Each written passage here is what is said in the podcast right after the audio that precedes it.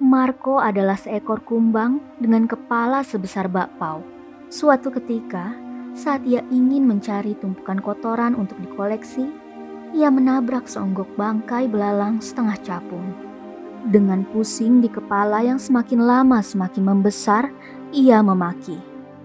Siapa yang berani membuang ranting pohon di sini?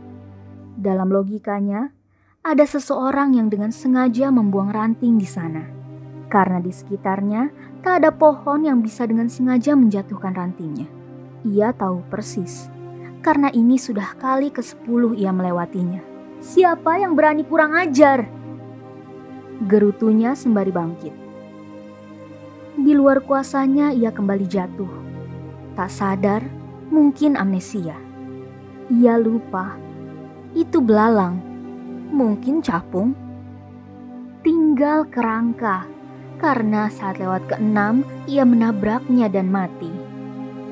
Marco terlalu semangat hingga ia lupa.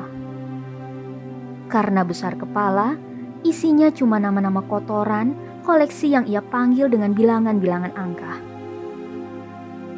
Si satu miliar dan si satu triliun adalah favoritnya.